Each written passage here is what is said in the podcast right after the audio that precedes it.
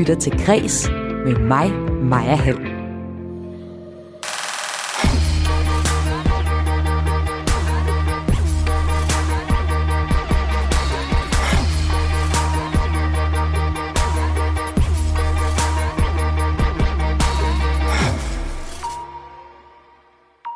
Det frie og uafhængige russiske medie Novaya Gazeta, hvis chefredaktør sidste år modtog Nobels fredspris, stopper med at udkomme, så længe krigen i Ukraine står på.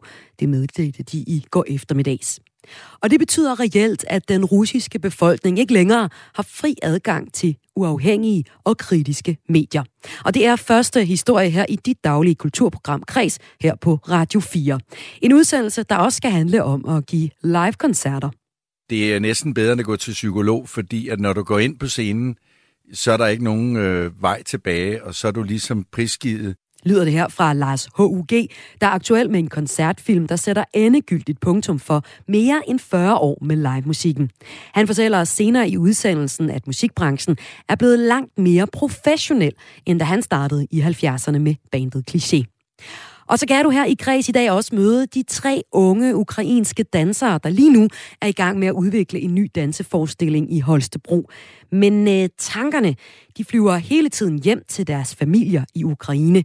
Og en af danserne, Kate, fortæller her på engelsk, at hun nogle gange simpelthen glemmer at trække vejret, når hun danser. Sometimes you just realize, oh my God, I'm not breathing because you have a lot of thoughts in your into uh, your mind, and you, oh, okay, i need just stop and try to breathe. Og sidst i udsendelsen, der kan du lære, hvordan du kan komme i gang med at samle på kunst. Men du skal ikke gøre det for at blive rig, det fortæller en kunstsamler, der købte sit første værk for over 30 år siden, og nu har huset fuld. Du skal gøre det, fordi det er en fed hobby, fortæller han, altså sidst her i Kreds. Velkommen indenfor. Mit navn er Maja Hall.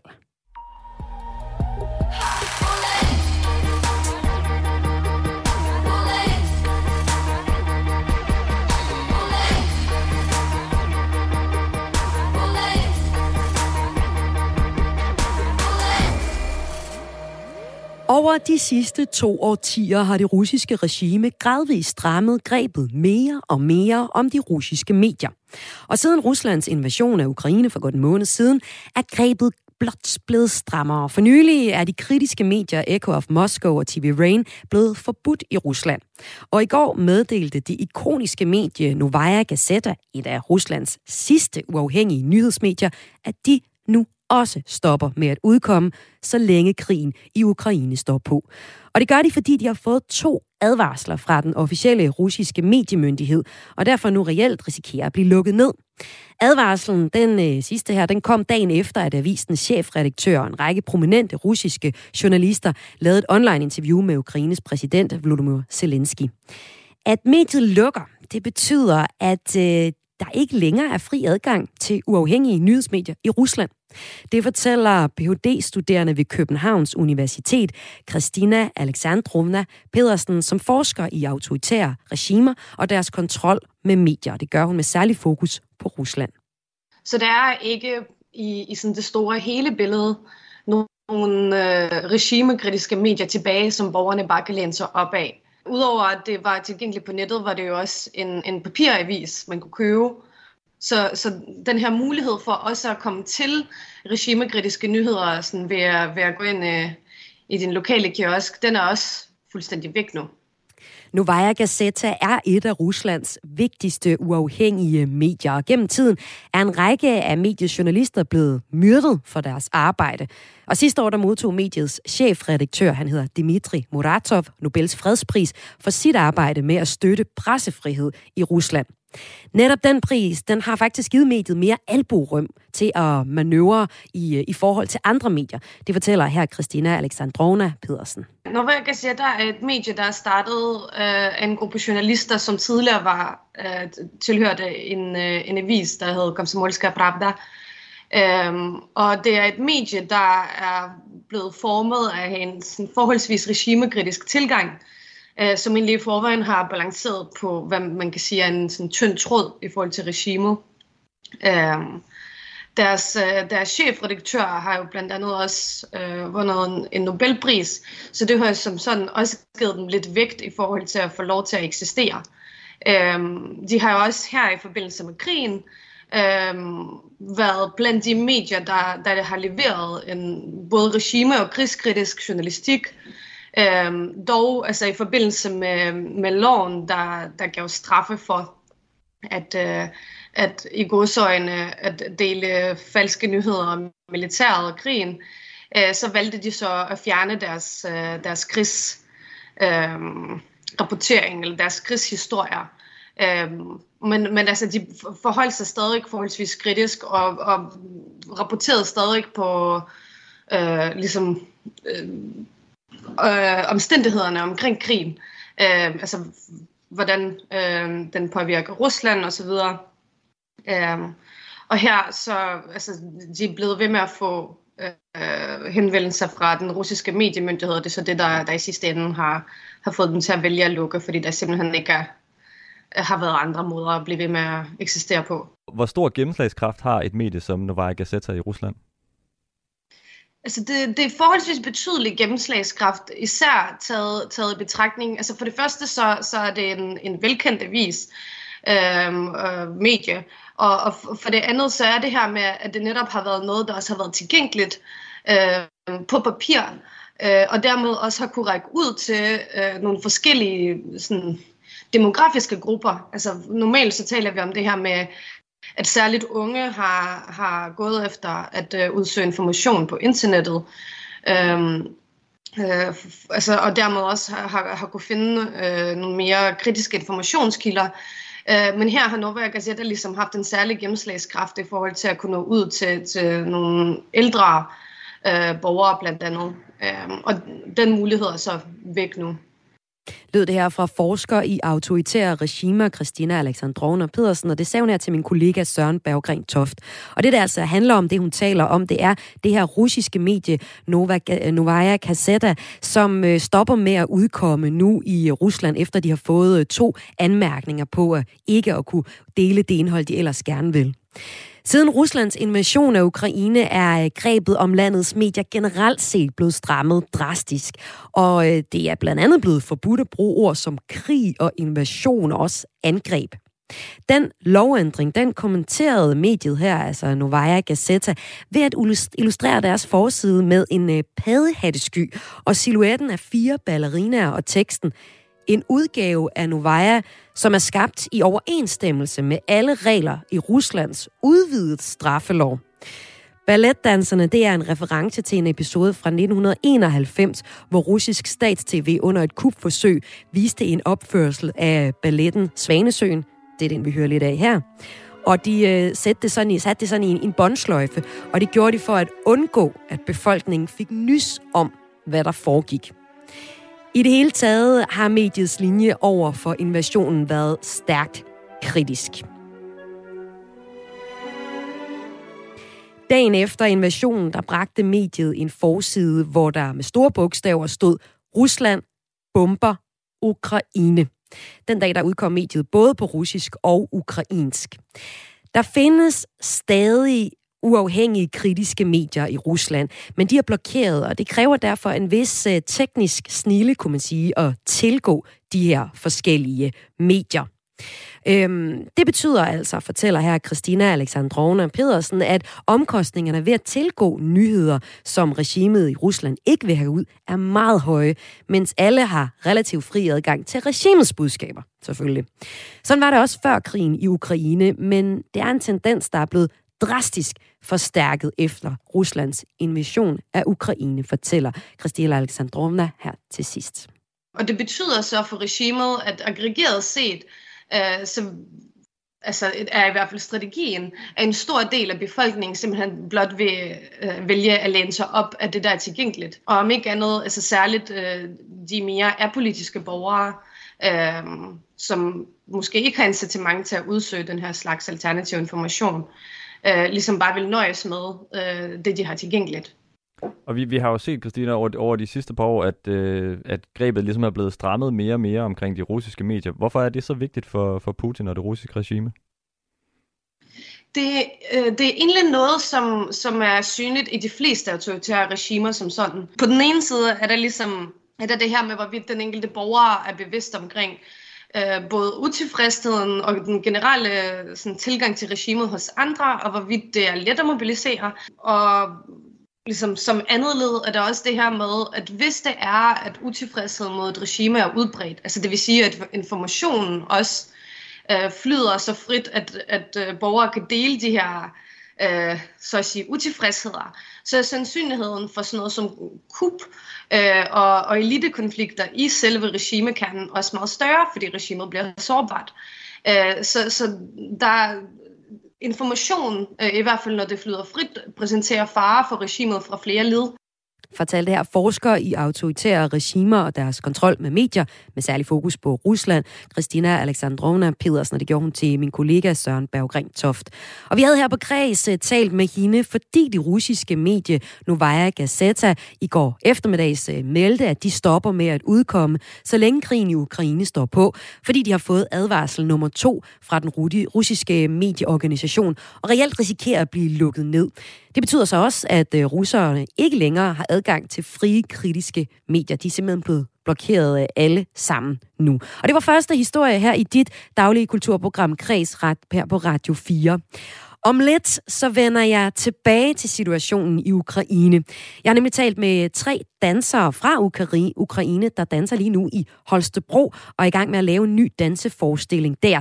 Men øh, det er lidt svært at komme i gang, for tankerne de er hos dem derhjemme, altså dem i Ukraine.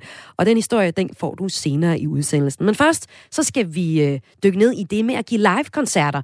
Det kan man sige, at Lars H.G. han er ved at være specialist i. Han har i hvert fald været i gang i det i 40 år, og sætter nu sådan helt definitivt punktum for 40 års live-koncertkarriere med en ny koncertfilm.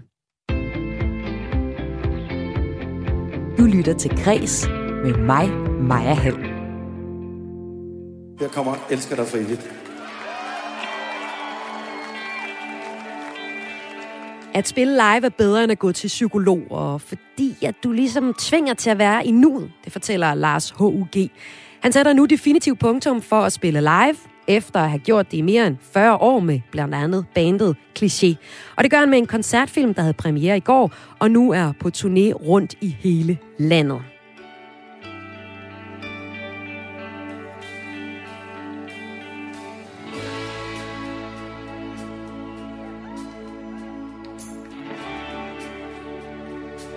Mange gange skal der gå? Du så tavs, hvad tænker du på? Hvad gemmer dit hjerte?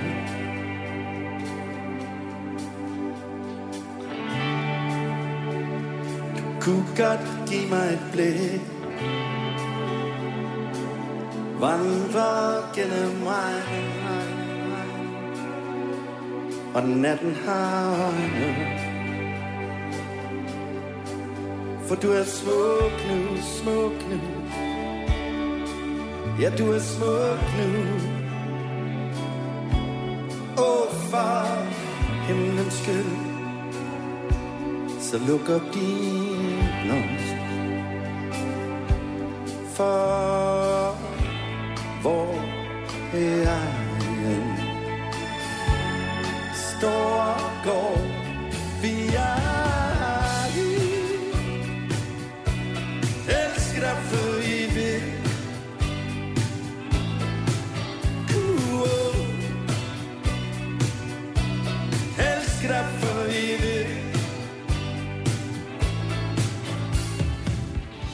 Jeg fangede for nyligt Lars H.G., som vi hørte lidt af her, til en snak om, hvordan det har ændret sig at spille live. Det er altså noget, han har gjort i mere end 40 år. Og han fortæller her, at det hele startede med en enorm punket koncert med hans band Cliché, og det var i slut 70'erne. Vi spillede i øhm, Vestergade 58, og vi spillede på en skole, i Ingerslev Boulevard. Hvad for en af dem, der var den første, ved jeg ikke, men i min bevidsthed har de ligesom blandet sig sammen til den samme koncert eller noget lignende. Det var rimelig øh, øh, kaotisk, og jeg kan da i hvert fald huske derinde i 58, altså bag scenen, det var så bare lige nogle brædder, der var lagt op, nogle, måske nogle paller eller noget lignende. Jeg ved ikke, om jeg havde den på det tidspunkt. Men man kunne ikke forsvinde om bag scenen, så man skulle gå op for publikum op på scenen og jeg kan da huske, at trommeslageren i bedste punkvis bare vendte sig om og tog pikken frem og pissede op ad væggen, fordi nu skulle han æde med mig på, på toilettet, og det kunne ikke gå hurtigt nok. Øh, det var jo punk dengang, og heldigvis har det selvfølgelig forandret sig og blevet lidt mere civiliseret, men også meget mere professionelt. Og det er jo en af grundene til, at jeg også stopper, fordi jeg ser, at nu er jeg endelig blevet professionel. Altså det, det er jo en branche, som, som er autodidakt, selvtillært, og i dag, der kan man jo blive uddannet musiker ved at gå på konservatoriet. De muligheder havde vi jo heldigvis ikke, eller desværre ikke, som man tager det. Men det var med til at lægge den grund, som, som jeg er en del af. Og jeg kan ikke huske, hvad for en sammenhæng jeg snakkede om det lige her i dag med en anden. Jeg tror, jeg mødte et postbud, eller hvad det var, jeg stod og snakkede med. Men, men det der med, hvordan man hyrer folk.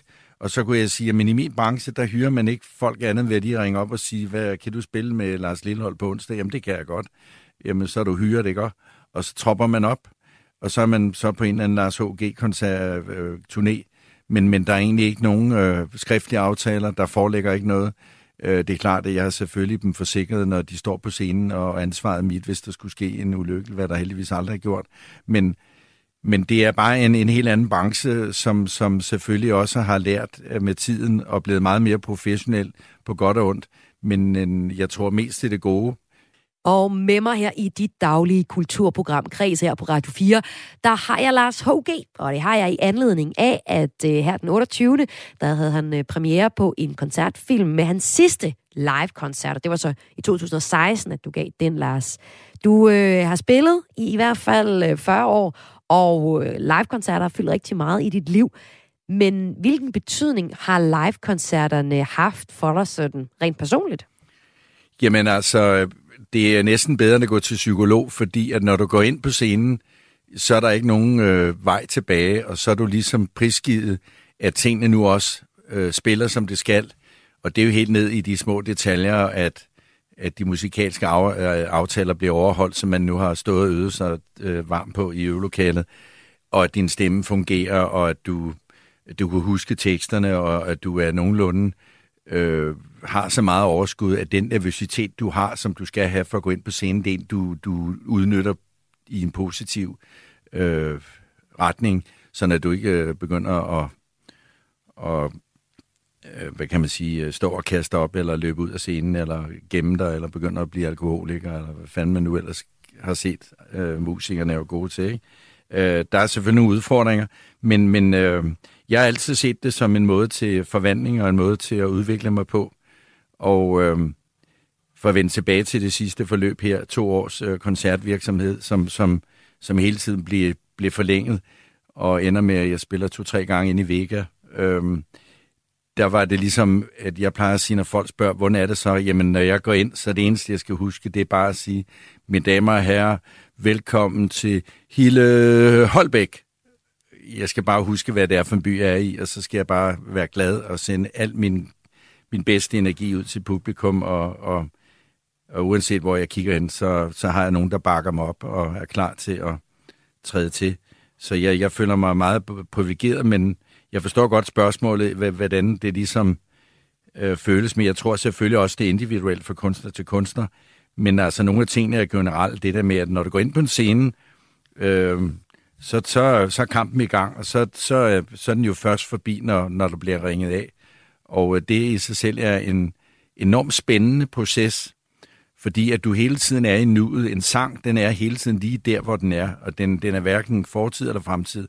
Og det kan jeg godt lide, og jeg tror også, det der gør, at vi deler det.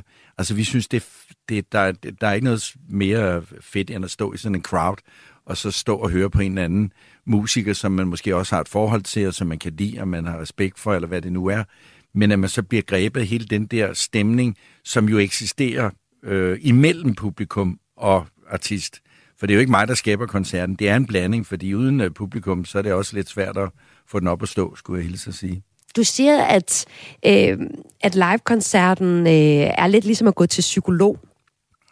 Har du manglet din psykolog, siden du gav det sidste show i 16? Nej, det synes jeg ikke, ikke på den måde, men, men jeg tror bare generelt for, for, for jeg taler selvfølgelig på min, min egen vej, men jeg tror nu også, det er en del af det at arbejde med noget, som ligger uden for en anden fast ramme. hvor du ligesom ikke har nødvendigvis et sikkerhedsnet, men hvor du går ud af din comfort zone. For selvfølgelig er en scene en comfort zone, jo flere gange du har stået der, men samtidig så er det jo altså også øh, knald eller fald, fordi går din mikrofon i stykker, eller kan du ikke synge, eller du er blevet hæs, eller kan du ikke høre, så du ikke rammer tonen, jamen så falder hammeren jo prompte, ikke? Så der er selvfølgelig nogle udfordringer, som, som du skal lære at leve med og takle undervejs. Og det i sig selv er befordrende for din, din evne til at manøvrere i nuet, og din evne til at omstille dig og takle. Øh, det kan også være, at du får en flyvende, øh, øh ikke tallerken, men en, en, nogen, der kaster flasker efter. Det gjorde de jo i starten, da vi spillede. Det gør man heldigvis ikke så meget mere. Det er blevet upopulært, og Gud skal takke lov for det. Men, men der kan sagtens være nogle ting. Der kan også være et andet publikums øh, øh, med dem, der pludselig kommer op på scenen og tager mikrofonen, eller, eller hvad det nu kan være. Og, og det er du bare nødt til at kunne takle og, og, og lave en del af forestillingen, fordi det nytter ikke noget, at du, øh, at du ikke kan omstille dig og også kommunikere med dit publikum i, i, den kontekst, som du nu selv synes, øh, du, du har brug for eller kan lide at gøre, ikke? Her om øh, lidt over en måneds tid, så er der en festival, der hedder Spot Festival, som sætter fokus på upcoming kunstnere. Det er du jo langt fra, Lars øh, H.G., men jeg kunne godt tænke mig at høre dig. Det er jo en ret speciel tid at være upcoming kunstner i her i 2022, hvor øh, landet har været lukket ned de sidste par år, og det har været svært at komme ud og charme på, på scenerne. Så her til sidst, som en erfaren herre inden for øh, livekunsten, hvad vil du... Øh, give af gode råd til dem, der skal stå og spille deres måske nogle af de første koncerter, blandt andet her til Spot Festival til foråret? Jamen, jeg vil, en korte kommentar vil være, at øh, hvis jeg snakkede til et band, så ville jeg spørge dem, om de var usikre, og så ville de med garanti sige, sige, sige, sige, sige at, at jo, jo, jo, det er vi naturligvis. Og så vil jeg svare, så I på rette vej. Lad, os, lad det være det. Lars H.G., tusind tak, fordi du var med i Kreds i dag. Selv tak. God fornøjelse. Og Lars H.G. sætter altså punktum for live-karrieren med koncertfilmen Greatest H.G. Live, der havde premiere på CBH Docs i går. Og de følgende dage, der vises film i en lang række biografer rundt omkring i Danmark i dag, blandt andet i Odense, Aalborg, Esbjerg og øh, Herning. Og i morgen er det i Aarhus, hvor der er en introduktion af Lars øh, selv, men den er næsten udsolgt, så det er øh, med at øh, købe billetter, hvis du vil opleve den her øh, film øh, i en live, øh, altså den her live-koncertfilm med, øh, med Lars H.G., og jeg havde også lige en snak med, med Lars H.G. om, hvordan det har været at spille live gennem de sidste 40 år, som han har gjort det. Om lidt her i Græs, der er dit daglige kulturprogram her på Radio 4. Der kan du møde en kunstsamler, der giver en guide til, hvordan øh, du kan komme i gang med at samle på kunst. Men først skal du møde tre ukrainske dansere, der lige er ankommet til Holstebro, og det er de, fordi de skal udvikle en ny danseforestilling der. Du lytter til Græs med mig, Maja Hall. Tre unge ukrainske kvinder har taget rejsen til Holstebro i det nordlige Vestjylland for at lave en danseforestilling. De er inviteret af Holstebro Dansekompani til at udvikle en øh, ny danseforestilling. Men tankerne flyver hele tiden hjem til deres familier i Ukraine. Det fortæller her den 21-årige danserinde Alexandra Maximchuk på engelsk. Fra hun står op om morgenen, så læser hun nyheder. Eyes in morning, you just take a phone, yeah, and uh, read, read, read, read yeah. what happened for this night, for this night, yeah, yeah, and um, it's it's a pain here that they are in Ukraine. Ja, det hun siger her til sidst, det er, at det er pinefuldt, at familien er hjemme i Ukraine, og jeg er her. Det fortæller hun, da jeg øh, for nylig besøgte hende i Holstebro. Jeg besøgte også hendes to øh, dansekollegaer. Blandt andet hendes 20-årige kollega, Jeka Terina Bysheva, der er studerende ved Kiev øh, National University of Culture and Arts, og det gør hun i, i dans og koreografi. Og hun fortæller her, også på engelsk, at de har søgt danseprojektet i Holstebro for at kunne tjene penge, sådan at øh, vi kan tage os af os selv, fortæller hun her. Uh, by earning money, we can protect ourselves. Uh, we can buy all we need. We can yeah. take care of ourselves, and uh, uh it's enough to not just to help uh, uh, each of us, just to help our country too. Ja, hun fortæller også, at det er vigtigt for hende at være med til at opbygge landet, når krigen forhåbentlig snart er over, og det kan hun måske også gøre ved at være selvstændig, vi selv har tjent nogle penge. Danserne skal være her i Danmark i tre måneder, har nu været i Danmark i lidt over en uge. Om lidt så skal vi høre mere fra en af de tre dansere. Vi har fået lov til at høre hendes personlige historie, blandt andet om rejsen til Danmark, og også alle de kampe og frustrationer, som der fylder hende lige nu, fordi hun skal til at udvikle en ny danseforestilling, men tankerne er rigtig meget derhjemme. Men først så kan jeg byde velkommen til kunstnerisk leder i Holstebro Dansekompani, David Prise. Velkommen til dig.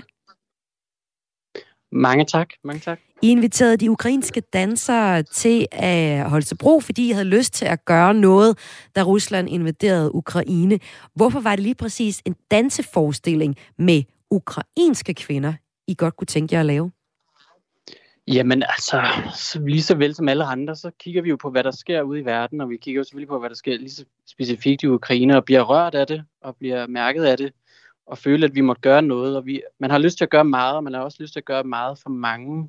Men det kan vi ikke. Vi, så vi kiggede ind og prøvede at finde ud af, hvad vi kan gøre med det, vi kan, og det er dans. Så, øhm, så det var ligesom der, vi valgte at tage fat, at vi ikke kun vil hjælpe fire dansere direkte med at komme hertil, hjemme mod Ukraine, men vi vil også give dem en platform, hvor de kunne fortælle deres fortællinger, og hvad de har lyst til, at der skulle fylde, øh, og også ud over det, man ser i medierne øh, i forhold til deres egne fortællinger.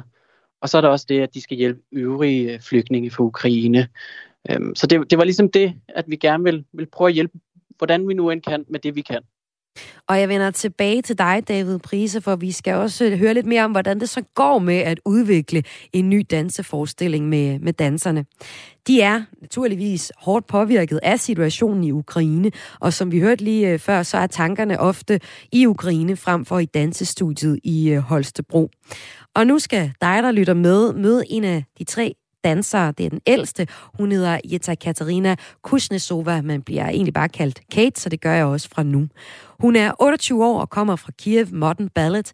Selvom at det er hårdt for Kate at fortælle og genfortælle hendes historie, hendes historie, så har hun indvilget i at dele sine oplevelser med krigen i Ukraine med os, fordi hun mener, det er vigtigt, at vi og danskere forstår den situation, som hun er i. For lidt over en måned siden, der levede hun et helt almindeligt liv, hvor hun øh, lige havde fået nyt job som balletunderviser. My life was very good. Uh, I just started to, to teach children in the ballet school, etc., and uh, in other places. Ja, så hendes liv var godt. Men for lidt over en måned siden gik Rusland så ind i Ukraine, og Kates liv ændrede sig radikalt. Og hun er stadig ikke sikker på, om hun helt har forstået, hvad det er, der er sket den sidste måned.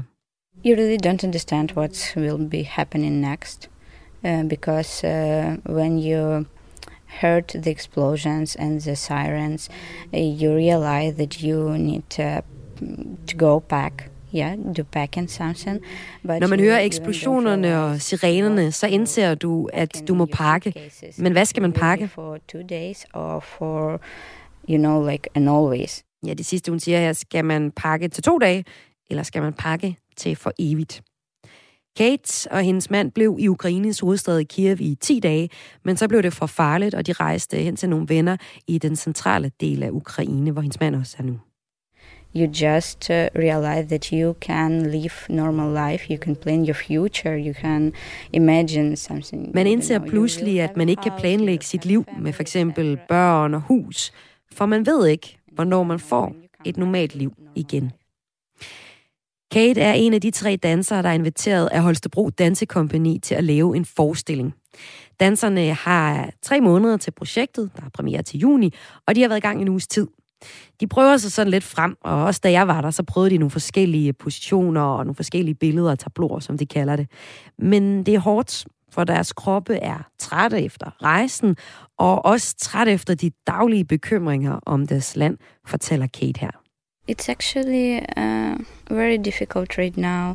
First of all, because of the bodies, because uh, actually we uh, don't do any training, uh, didn't do any training for a whole month. Ja, hun siger her, vi uh, trænede ikke en hel måned, så vores kroppe har jo glemt lidt at danse. Ikke fordi vi ikke ville, men fordi vi ikke kunne på grund af krigen. Normal life, uh, dancing can uh, help you to uh, forget about some of your troubles, some of your problems, etc. Normalt så kan dans få mig til at glemme mine problemer, men uh, sådan er det ikke lige nu. But uh, as the girl said before, uh, it's help. It helps not for a long period of time. Of course, there are a lot of thoughts that came come to your mind uh, actually and repeated, and that uh, you're not in the normal life. Even there is in Holstebro very no, normal, quiet life, but you are not in it. So it's quite difficult. Ja, man, man glemmer også i små øjeblikke, fortæller Kate her, men det er ikke et normalt liv, vi lever nu, så det er svært at glemme det fuldstændigt. Og øh, Kate fortalte mig også, da jeg mødte hende i Holstebro, at øh, hun mærker, hvordan hun lige pludselig glemmer at trække vejret, mens hun danser. You know, sometimes you just realize that you are not breathing. Because when you are dancing, you should breathe uh, properly, right? But sometimes you just realize, oh my God, I'm not breathing because you have a lot of thoughts in your into uh, your mind, and you, oh, okay, I need just stop and try to breathe. Når du danser, skal du trække vejret rigtigt, men det glemmer jeg på grund af alle tankerne. Jeg øh, taler her med den øh, ukrainske dansker Kate, og det gjorde jeg i musikhuset i Holstebro. Og som du nok kunne høre, så øh, var der nogle musikprøver og lydprøver, der begyndte at bulle under os, og sådan lidt bullerede om kap med en skrigende måge. Hos Kate omkring Kate, der var der stille. Kate er sådan en lille kvinde, og mens jeg talte med hende, der foldede hun sig sådan sin krop sammen, mens vi taler. Og hendes øjne, dem lægger jeg også mærke til, er ret blanke, men hun græder ikke. Og jeg ved ikke, om hendes øjne altid er blanke, eller om det er krigen i Ukraine, der sådan har givet hende et, et permanent blank skær. Men hun græder ikke, for tiden er ikke til at græde, fortæller hun mig our Ukrainian women are very uh, soft and you know loving person. They very kind and. Uh, Hun siger, at ukrainske um, kvinder er bløde og kærlige og venlige, men tiden er ikke lige nu til at være det. Vi skal gemme de bløde følelser til fremtiden. Lige nu skal vi være stærke, fortæller danseren Kate her. Uh, and uh, you don't know, uh, you know. Um, don't cry at any moment. of course. So og det er faktisk også det, at forestillingen skal handle om den stærke ukrainske kvinde. Not only Ukrainian women, of course, but all the women in the whole uh, the world are very strong, and they could do everything with their love. Og øh, hun forestiller sig, at, at forestillingen den kan være en, en forestilling, der fortæller, at øh, ukrainske kvinder, og kvinder i det hele taget, som hun sagde, kvinder i hele verden, er, er stærke og kan gøre meget med deres kærlighed. Og det er det budskab, som de tre ukrainske kvinder blandt andet gerne vil have ud i den øh, forestilling, som de lige nu er i gang med at sætte op i Holstebro, hvor Holstebro Dansekompani har inviteret ukrainske dansere det bliver jo så kvinder, for det er dem, der kan forlade landet, til at lave en forestilling sammen med dem. Og den kunstneriske leder i Holstebro Dansekompani, David Prise, har jeg stadig med her i øh, Kreds. Hej igen, David. Goddag, goddag. Danserne fortæller her, at deres kroppe er stressede, og tankerne mm. rigtig meget af tiden er i Ukraine. Hvordan har I oplevet at skulle tage hensyn til de her ukrainske dansere, som I har i jeres kompani lige nu? Jamen, hvordan har vi oplevet at skulle tage hensyn til dem? Jeg tror, det er en interessant opgave. Det er, et helt, det, er, det, er, det er nok det mest intense prøvestart, jeg nogensinde har været en del af. At gå ind i det her arbejdsrum, hvor man ikke kun arbejder med mennesker, som er passionerede omkring, hvad de laver, fordi det er, det er alle vores danser altid. Men her der bærer de på, ikke kun på en fortid desværre, men også på en, en samtid og en nutid, som præger dem så ufattelig meget, helt forståeligt og som er så svært for os andre at forstå i rummet, fordi det er, altså for mig er det absurd at tænke, at de her kvinder, jeg ser foran mig, for en måned siden forlod land og hjem, familie, kærester, venner, alt. De tog en taske med sig, og alt, hvad de ellers havde egen det forlod de. De pakkede ikke ved viden om det var, som hun selv siger, to dage eller resten af livet. Kommer hun nogensinde hjem igen? Mm. Det ved de ikke. Alt det står de med, når du står foran dem og arbejder, og det kan være helt svært at forstå, fordi det ene øjeblik, så er de også nogle af 20-årige kvinder, som alle andre nogle af 20-årige kvinder. De er altså mennesker.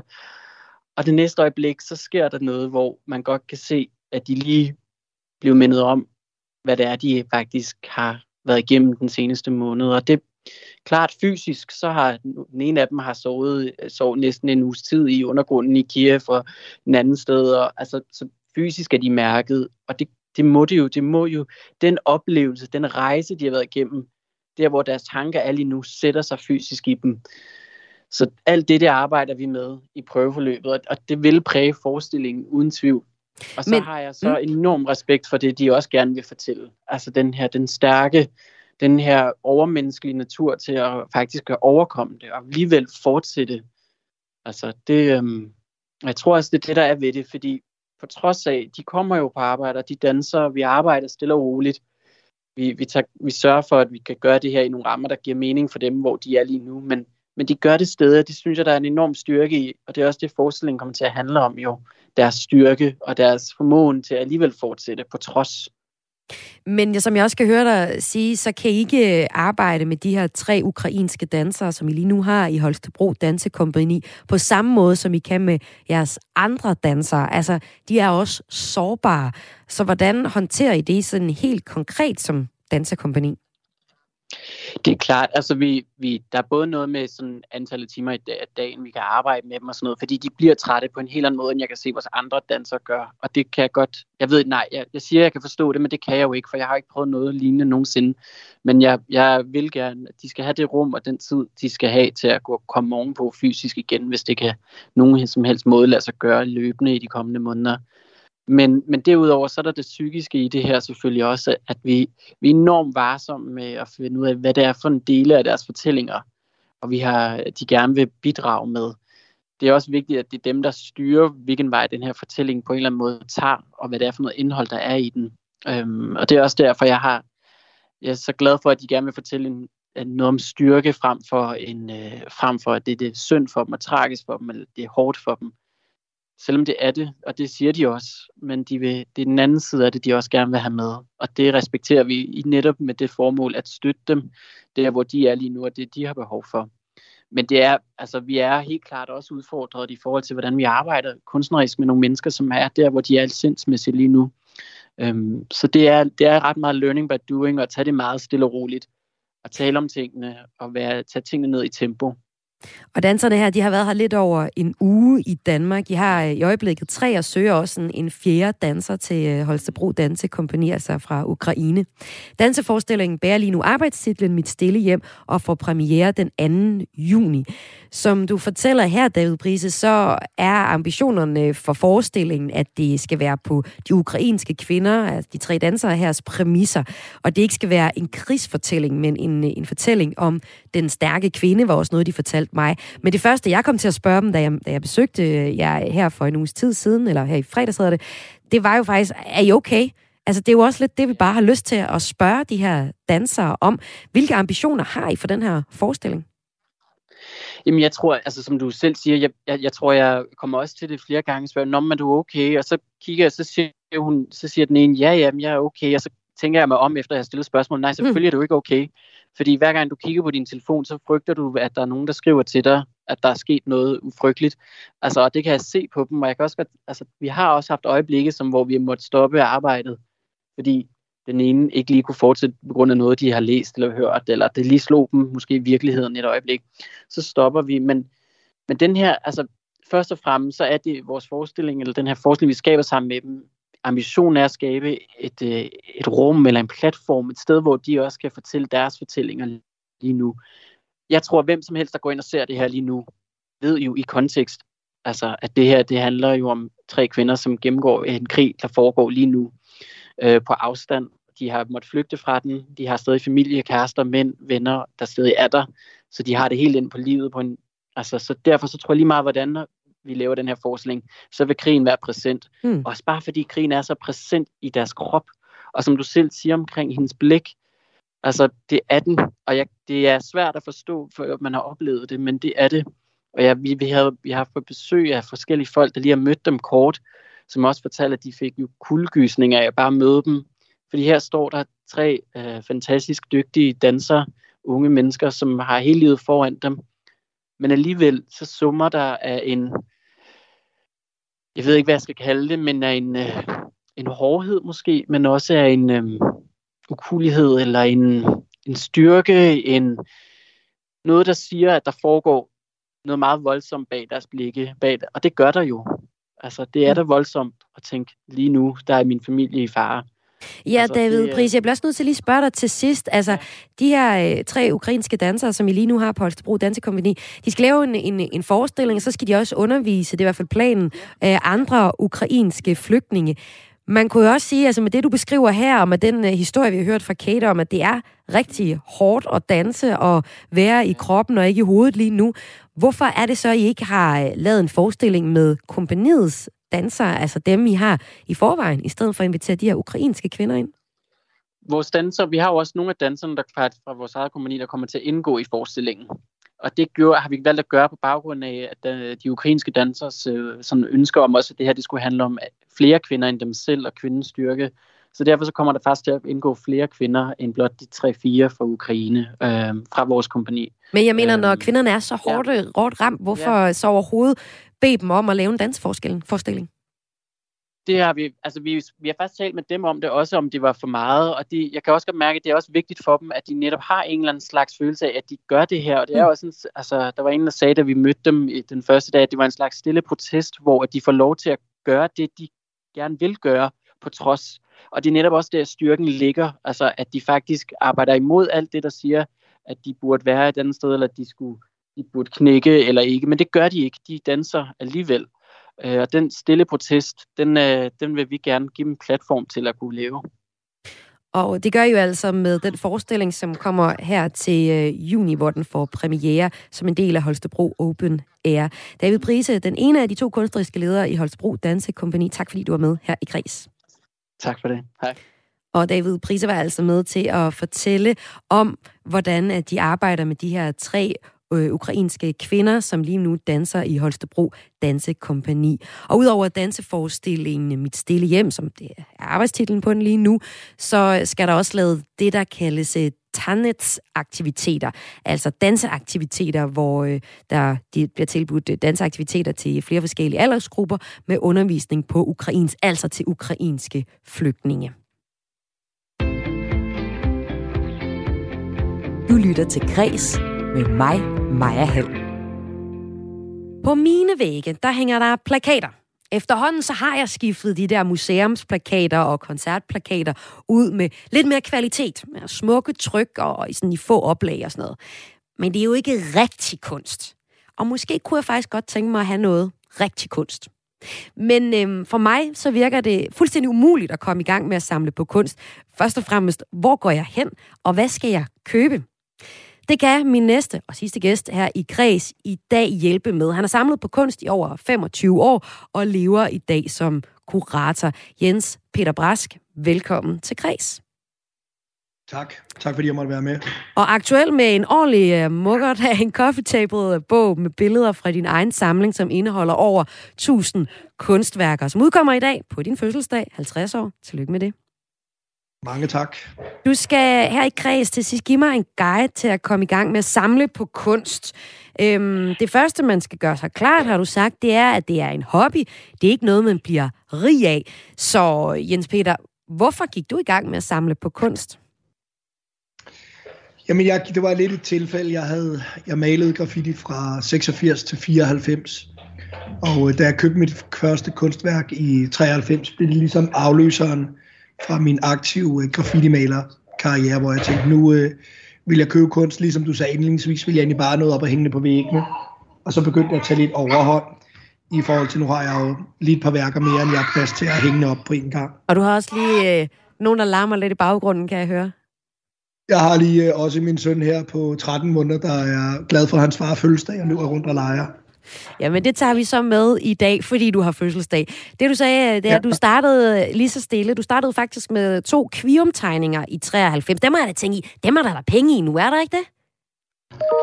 De er, de er steget lidt, øh, jo, men, øh, men som du også sagde, jeg havde sagt tidligere, så skal du købe kunsten, fordi du kan lide det, ikke fordi du vil gøre det som en investering. Så det jeg købte øh, mine to første kviumtegninger, købte jeg, fordi jeg var ret vild. Det er jeg stadigvæk med Michael og var vild med tegningerne. Og så øh, kom de op og hænge på, på daværende tid nede i min, min andelslejlighed på, på Frederiksberg. Så det, du egentlig fortæller, det er, at, at din start som kunstsamler, den var lidt tilfældig. Nu har du så øh, mange års erfaring med at samle på kunst. Og den erfaring, den har jeg tænkt mig at kapitalisere lidt på øh, de sidste 10 minutter her i kreds. For vi skal have en guide til, hvordan jeg kommer i gang med at købe kunstværker. Og måske endda starter min egen samling. Det synes jeg bliver meget passende for sådan en øh, kulturvært som mig. Så jeg kunne godt tænke mig at bare høre dig helt fra starten af. Hvor starter jeg henne? Altså, hvor det, hvad, hvad er det første, jeg gør, når jeg siger farvel til dig i dag? Jamen, så synes jeg, at det, man kan sige, det, det dejlige store internet er der rigtig mange gode muligheder for at kigge, men øh, det er super vigtigt også at komme ud og opleve kunsten på gallerierne, på museerne. Man kan ikke købe kunst på museer, det kan man på gallerier. Der er så lidt tid til desværre, men i øh, slutningen af august har er København vært for to fantastiske midter. Messer, den der hedder Chart, der ligger på Charlottenborg, og Entart Færd, der ligger ude i Tundenfabrikken. Og derude er der nogle af de bedste gallerier eller de bedste gallerier i øh, Skandinavien og Europa og også resten af verden for Inters vedkommende. der er bare gang i den lige nu. Så har jeg Jens ja. Rask med på en uh, Teams-forbindelse, og der bliver lige knipset lidt af dem, der larmer i baggrunden. Det er en uh, 50-års fødselsdag, der er i fuld gang, på samme tid med, at vi lige får en guide til, hvordan jeg kommer i gang med at samle på kunst. Det ved du nemlig en, en ting eller to om. Og det du altså siger, det er, at gallerier er afsted. Der er jo også nogle gange, når jeg går på kaffebar kunst, der, der hænger på væggene der. Er det no-go at gå efter det? Det kan jeg hurtigt blive sådan charmet af. Jamen, altså, der er jo ikke noget, der er no-go. Det, det, som, det, som, det, som du kan lide, og det, der falder i din smag, det er jo det, du skal købe. Du skal jo ikke købe noget for at glæde mig eller nogen andre. Så, så hvis man ser noget på en kaffebar, restaurant eller et andet sted, man siger, kæft, hvor er det fedt, så skal man købe det. Jamen, er du så sikker på det? Fordi kommer jeg ikke bare til at købe en modedil? For eksempel, aktuelt set på min lokale kaffebar i Aarhus, hvor jeg bor, der øh, hænger der, øh, lige for nylig har der i hvert fald hængt nogle billeder, men noget, der bliver lavet med noget garn, og det er sådan meget volumøst og lidt ud over det hele. Man har også lidt på fornemmelsen, at det er en dille. Er det ikke dumt at købe noget, der ender med at være en modedille? Og oh, det er du helt ret i, men det ved vi jo ikke om det her kaffe, øh, kunst på kaffebaren, om det er en, en spirende, spændende, ung øh, aarhusiansk kunstner, der er på vej frem. Det kan det jo sagtens være. Mange kunstnere har startet der, men jeg vil sige, øh, med alt respekt, så er du lidt inde på det, så vil jeg måske starte på en af de her to kunstmesser, eller gå rundt til i øh, Aarhus, der har I jo Charlotte Bjørn, I har øh, Bjørn og Gundorf, øh, jeg har jo simpelthen så mange gode gallerier i Aarhus. Øh, så der vil jeg klart gå ind og besøge dem og se, hvad har de af god kunst? Mm. Og, og at snuse lidt. Så nu har du nævnt nogle steder i, øh, i København, der kommer kunstmesser til øh, F, eller til sensommeren, og også her i Aarhus. Har du nogle favoritsteder? Altså er der nogle perler rundt omkring i landet, hvor man kan finde øh, fed kunst? Jamen jeg synes både, lad os sige, Aarhus vedkommende, som sagt, der er Charlotte Fogh, og øh, Bjørn og Gundorf. Så kan vi tage en tur til Odense. Der er et øh, forholdsvis nyt galleri, der hedder Albert Contemporary, som har nogle rigtig, rigtig spændende yngre kunstnere. Og så er der København, alt fra Nils Stærk til Nikolaj Wallner til Bo Bjerregaard. Der er, der er rigtig mange gode gallerier i Danmark. Vi er rigtig godt repræsenteret i forhold til øh, indbyggertal med, med gallerier og kvalitet, der ligger vi rigtig, rigtig, rigtig højt. Og så skal jeg så høre, hvad jeg så gør, når jeg kommer på galleri. Nu var jeg for nylig på et galleri, hvor øh, jeg sådan øh, havde, altså jeg, kunne, jeg kom ind egentlig bare for at se på kunstneren, men så havde jeg det også lidt akavet, fordi hvordan tager jeg ligesom skridtet videre til at, at købe kunsten? Det var sådan noget med, at jeg skulle scanne en QR-kode, og så kunne jeg finde alle værkerne på en hjemmeside, og så var de alle sammen solgt, og så synes jeg egentlig bare, det blev endnu mere øh, ligegyldigt. Men, men hvordan øh, sikrer man sig, at når man går på gallerier, man rent faktisk også kan købe de øh, billeder, der er der? Skal man komme til faniseringerne? Med de meget populære kunstnere, så er det en rigtig god idé at komme til faniseringen, eller hvis man kan komme før jer, fordi de bliver solgt. Lige nu har vi øh, to rigtig dygtige kvindelige danske kunstnere. Mio Lise, der er hos øh, Hans Alf, hvor alt er udsolgt. Vi har Emil Gernil hos Bo Bjergård, hvor alt er udsolgt. Og det vidner jo netop det her, som du siger, at, at, at, at de gode ting bliver solgt, og så er det jo, synes jeg, rigtig spændende, at det er to danske rigtig progressive kvindelige kunstnere, hvor er, alting er, er stort set er solgt, inden at øh, faniseringen kommer. Men det er jo godt for, det er jo selvfølgelig godt for dem, og, og dejligt for dem, men, men skidt for en rookie, en som mig. Så hvor, hvor går jeg hen for at finde noget, øh, jeg, jeg ved, jeg kan få lov til at købe, hvis jeg nu bare rigtig gerne vil købe noget? Du kunne være gået der, så kunne man også skrive til gallerierne og sige, prøv at høre her, øh, jeg har set det her, øh, må jeg få en liste over, de laver jo øh, man kan sige det, der hedder en preview, mm. som regel inden faniseringen, hvor man kan tilkoble sig at se værkerne inden. Så man siger, det er også en, en mulighed for at få det. Ikke? Der er sådan lidt research-arbejde i det, kan jeg fornemme. Ja, ja det er der. Det er, mm. det er jo, man tænker, det er jo godt at sætte sig ind i tingene inden, så man, man ved, hvad det er, man går ind til, og hvad man, man gerne vil købe, og man ikke bare, øh, altså, du ved, fare lidt rundt med hovedet eller arm, men prøver at sætte sig ind i det. Hvordan sætter jeg mig bedst ind i det, for eksempel hvis jeg skal forberede mig til kunstmesserne her i, øh, i august? Jamen, der vil jeg simpelthen bare gå på Chart og Enters øh, hjemmeside og se, hvad er det for nogle gallerier, der mm. er med på de to messer. Hvad er det for nogle kunstnere? Og så øh, Instagram er et super godt medie til kunstnerne. Mm. Både gallerier og kunstnerne er rigtig gode til at lægge op, og så prøve at sige, hvad er det for nogle kunstnere, du godt kan lide, og så begynde eventuelt at følge dem, og så skrive til gallerierne og sige, får I noget med af de pågældende kunstnere til messen, og derved så på forhånd, hvis det er, det er også nogle ting, der bliver solgt, er du måske lige sprunget, sprunget et par trin over, kan vi så være med til at købe et værk der.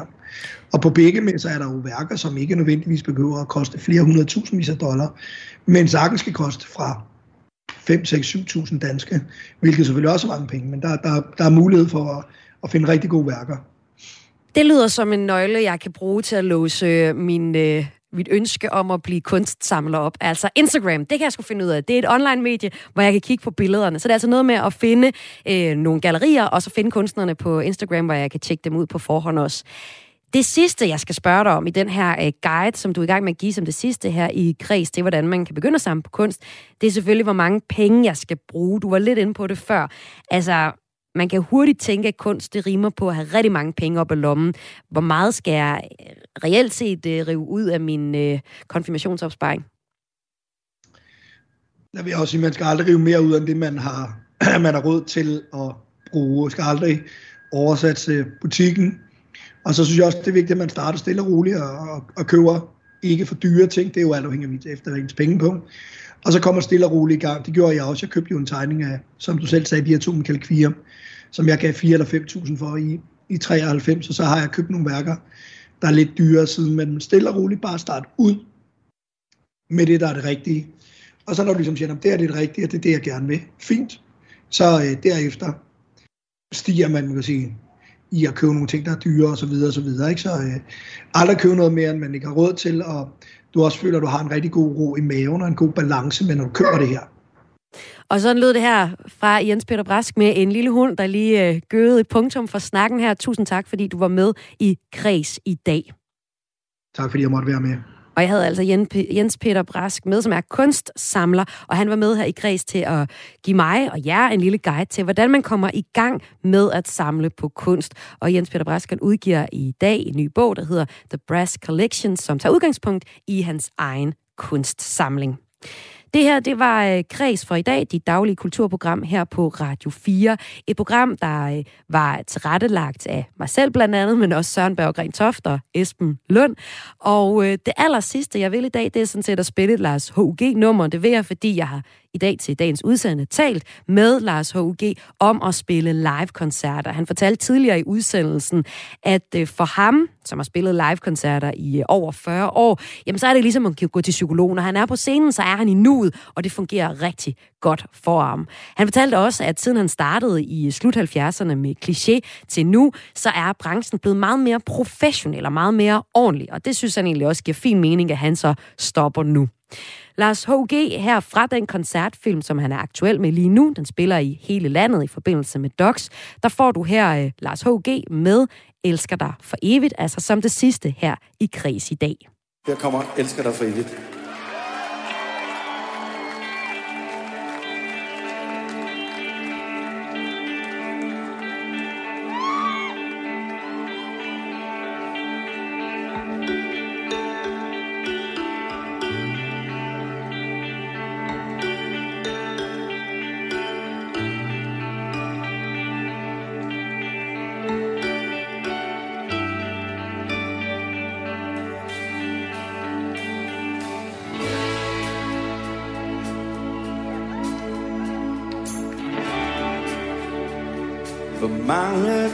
Gange skal der gå?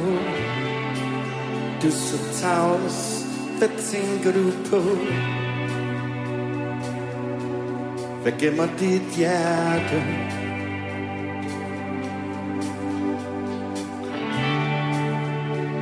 Du kunne godt give mig et blik. Vandre gennem mig Og natten har øjne for du er smuk nu, smuk nu. Ja, du er smuk nu. Åh, oh, far, himlens skyld. Så luk op din